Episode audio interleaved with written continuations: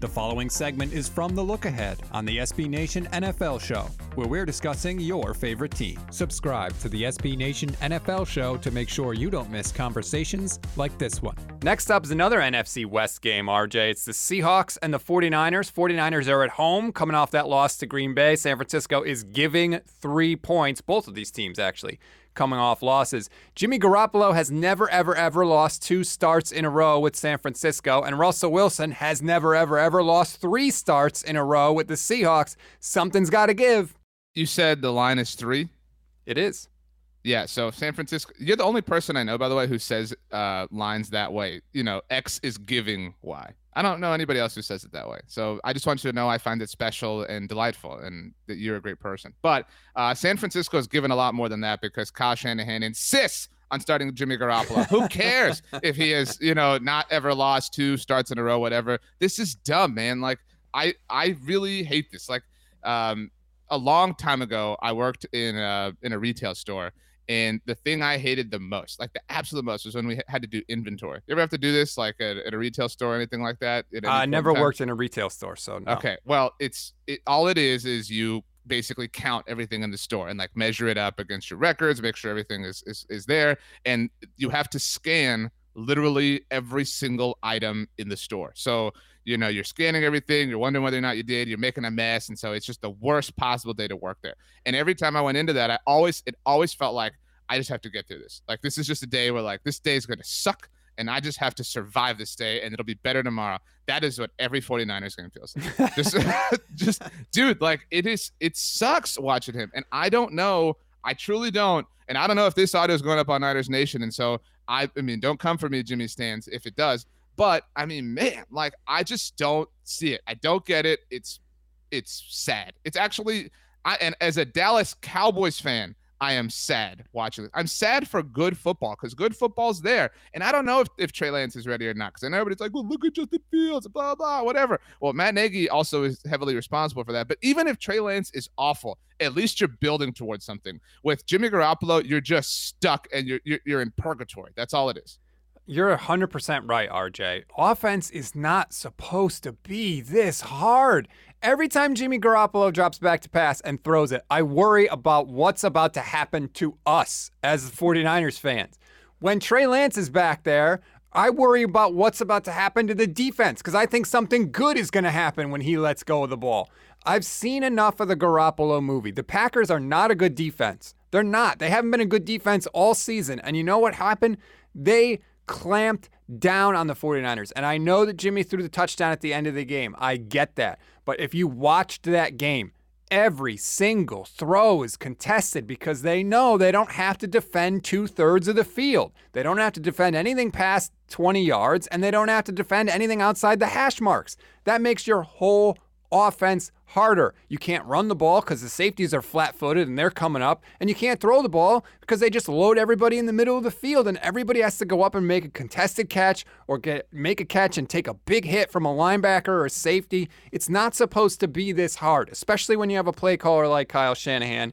And for me, like I got to see it from Jimmy this week because the Seahawks defense is terrible. They're allowing 440 yards a game. They've allowed the most yards in the entire NFL. They've allowed the third most rush yards. Like the Seahawks defense is trash. If Jimmy cannot go out and light it up against one of the worst defenses in the league, like what are we doing? What are we afraid to lose? So I got to see it from Garoppolo this weekend. If he's not, you know, if he doesn't come out of the gate like gangbusters, which by the way, the last two fourth quarters, the 49ers have 39 total yards and one first down. So if he does that, get him out of there. There's no reason to wait. I feel for the Seahawks because we spent this whole time talking about the San Francisco side of things. And I also don't feel for the Seahawks because they're bad. They've blown leads in the last two games, which is truly the Seahawk way. And man, if they lose this game and they fall to one and three, I mean, dude, it's you know, I mean, I know you're not sad, but I mean, like that's and, and their schedule. I, I, wouldn't say it lightens up, but so let's no. say they're one. Let's say they're one and three. Next week they're at Pittsburgh and like across the country, whatever. But they'll win that game. So two and three. Then they get the Saints. I think I think they'll still win that game. I'm still iffy on New Orleans and then Jacksonville. So I think they and then they're on their bye. But after that, they go to Green Bay, then get Arizona. Like I think it's you know it's a little bit touch and go. I think. If Seattle loses this game, then they're one and three. The 49ers are three and one, and the Cardinals or the Rams is going to be one of those teams is going to be undefeated and the other one's going to be 3 and 1 like they're in a huge hole in the division and like you said Rams Steelers Saints coming up for Seattle like it's getting dicey fast there and I just don't think it's fair to Russell Wilson to have to be Superman every single game. Like nobody can keep up that pace. And I just feel like with this Seattle defense, which I lay at the feet of Pete Carroll, I don't care that Ken Norton is their defensive coordinator. This is Pete Carroll's defense, just like it's Kyle Shanahan's offense ever since the Legion of Boom kind of started to break up here, they've never replenished. They, you know, the defense is still hanging on because Bobby Wagner's friggin' amazing, you know. But other than that, like Earl Thomas is gone, Kam Chancellor had to retire. Things ended very poorly with Richard Sherman, and they've never been able to restock it. And it's just, sorry, Russ, save us, save us, save us. And it's really save us in the fourth quarter because the first three we're going to try and run the ball when we can't really do it you know, um, so I, I paused because I, I, was trying to think how I'm going to describe this in an audio medium. Uh, just now, uh, Ben Baldwin does a great job covering the Seahawks, actually, for the Athletic and a bunch of other things. Uh, incredible statistical mind. I tweeted out a graph of um, a measurement of Pro Football Focus's big time throw and turnover worthy play rate. Um, I don't know if you're looking at this right now and I'm describing it to you stats, but uh, Jimmy Garoppolo. Oh, I know exactly what it says. Well, no big time throws and the most turnover worthy throws.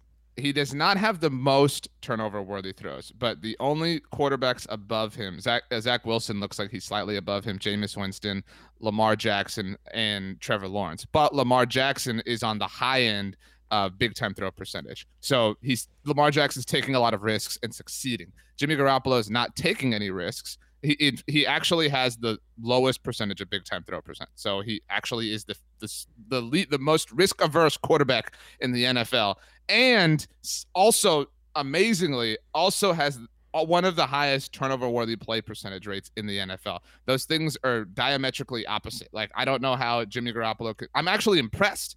You know, like that, that, that he could pull that off. It really is amazing.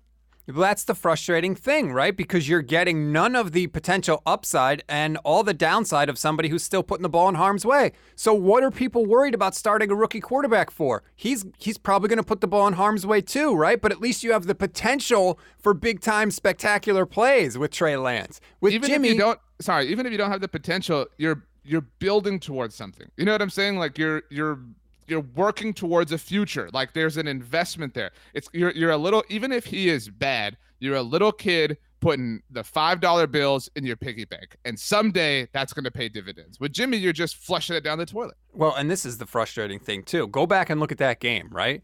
Anytime they needed something, they went to Trey Lance. They're down 17 nothing in the second quarter. They've had six plays inside the red zone. They can't score a touchdown. There's two seconds left in the half. What do they do? They bring in Trey Lance and he runs it in for a touchdown. And that changed the whole momentum of the game, right? They're down 24 to 14 with eight minutes left in the fourth quarter. They're in the red zone again. What do they do? They bring in Trey Lance, and not only do they bring in Lance, they let him throw. They run a play action bootleg. He throws the ball, it draws a pass interference penalty, puts the Niners at the one yard line. They run it in for a touchdown. And they may have gone back to Trey Lance at the end of the game, too. Don't forget. Kyle uh, Jimmy Garoppolo throws that touchdown to Kyle Juszczyk on first down. And Kyle Shanahan said after the game they basically ran a play that they didn't think was going to score. Juice was the last read in the progression, and he catches the ball and he breaks two tackles and scores a touchdown. So if he doesn't score on that play, they may bring in Lance again. And if you're bringing in your rookie quarterback in the red zone, which is the most important part of the field, why can't you bring in your rookie quarterback for the less important parts of the field? The, the whole plan is backwards. It doesn't make any sense. And I don't know what the hell they're doing. Um, I'm gonna take the Seahawks. I, I am sorry, Steph. Me too. But, I, but, this is this is a game where like it breaks. You know what I'm saying? And it already kind of broke. I mean, like the 49ers are two and one. Like let's and, and I know that that's probably what you've heard all week. Like, well, you you just want to be negative. Like this team's two and one. They lost to the team that's won 13 games. They lost to Aaron Rodgers. No, they lost because they're idiots. But uh, they're they're gonna lose this game, a division game. It's at home in Frisco. Yes. Yep. And so it, this is a bit of a, of a of a humbling sort of loss, and it will suck because the Rams will be four and zero, and they'll be the division rival, and the 49ers will fall behind them. So I'm sorry. I still love you, but I, I hate Kyle Shanahan. Pete Carroll and Russell Wilson historically kicked the tar out of the 49ers, and 49er fans don't like me to bring it up. It's just the truth. Those are the facts, and they are not in dispute. And I'm getting points. If I take Seattle in this game, I have to do that. I'm sorry. Until the 49ers prove it, I need to see it. You can hear the rest of this conversation by subscribing to the SB Nation NFL show wherever you get your podcasts.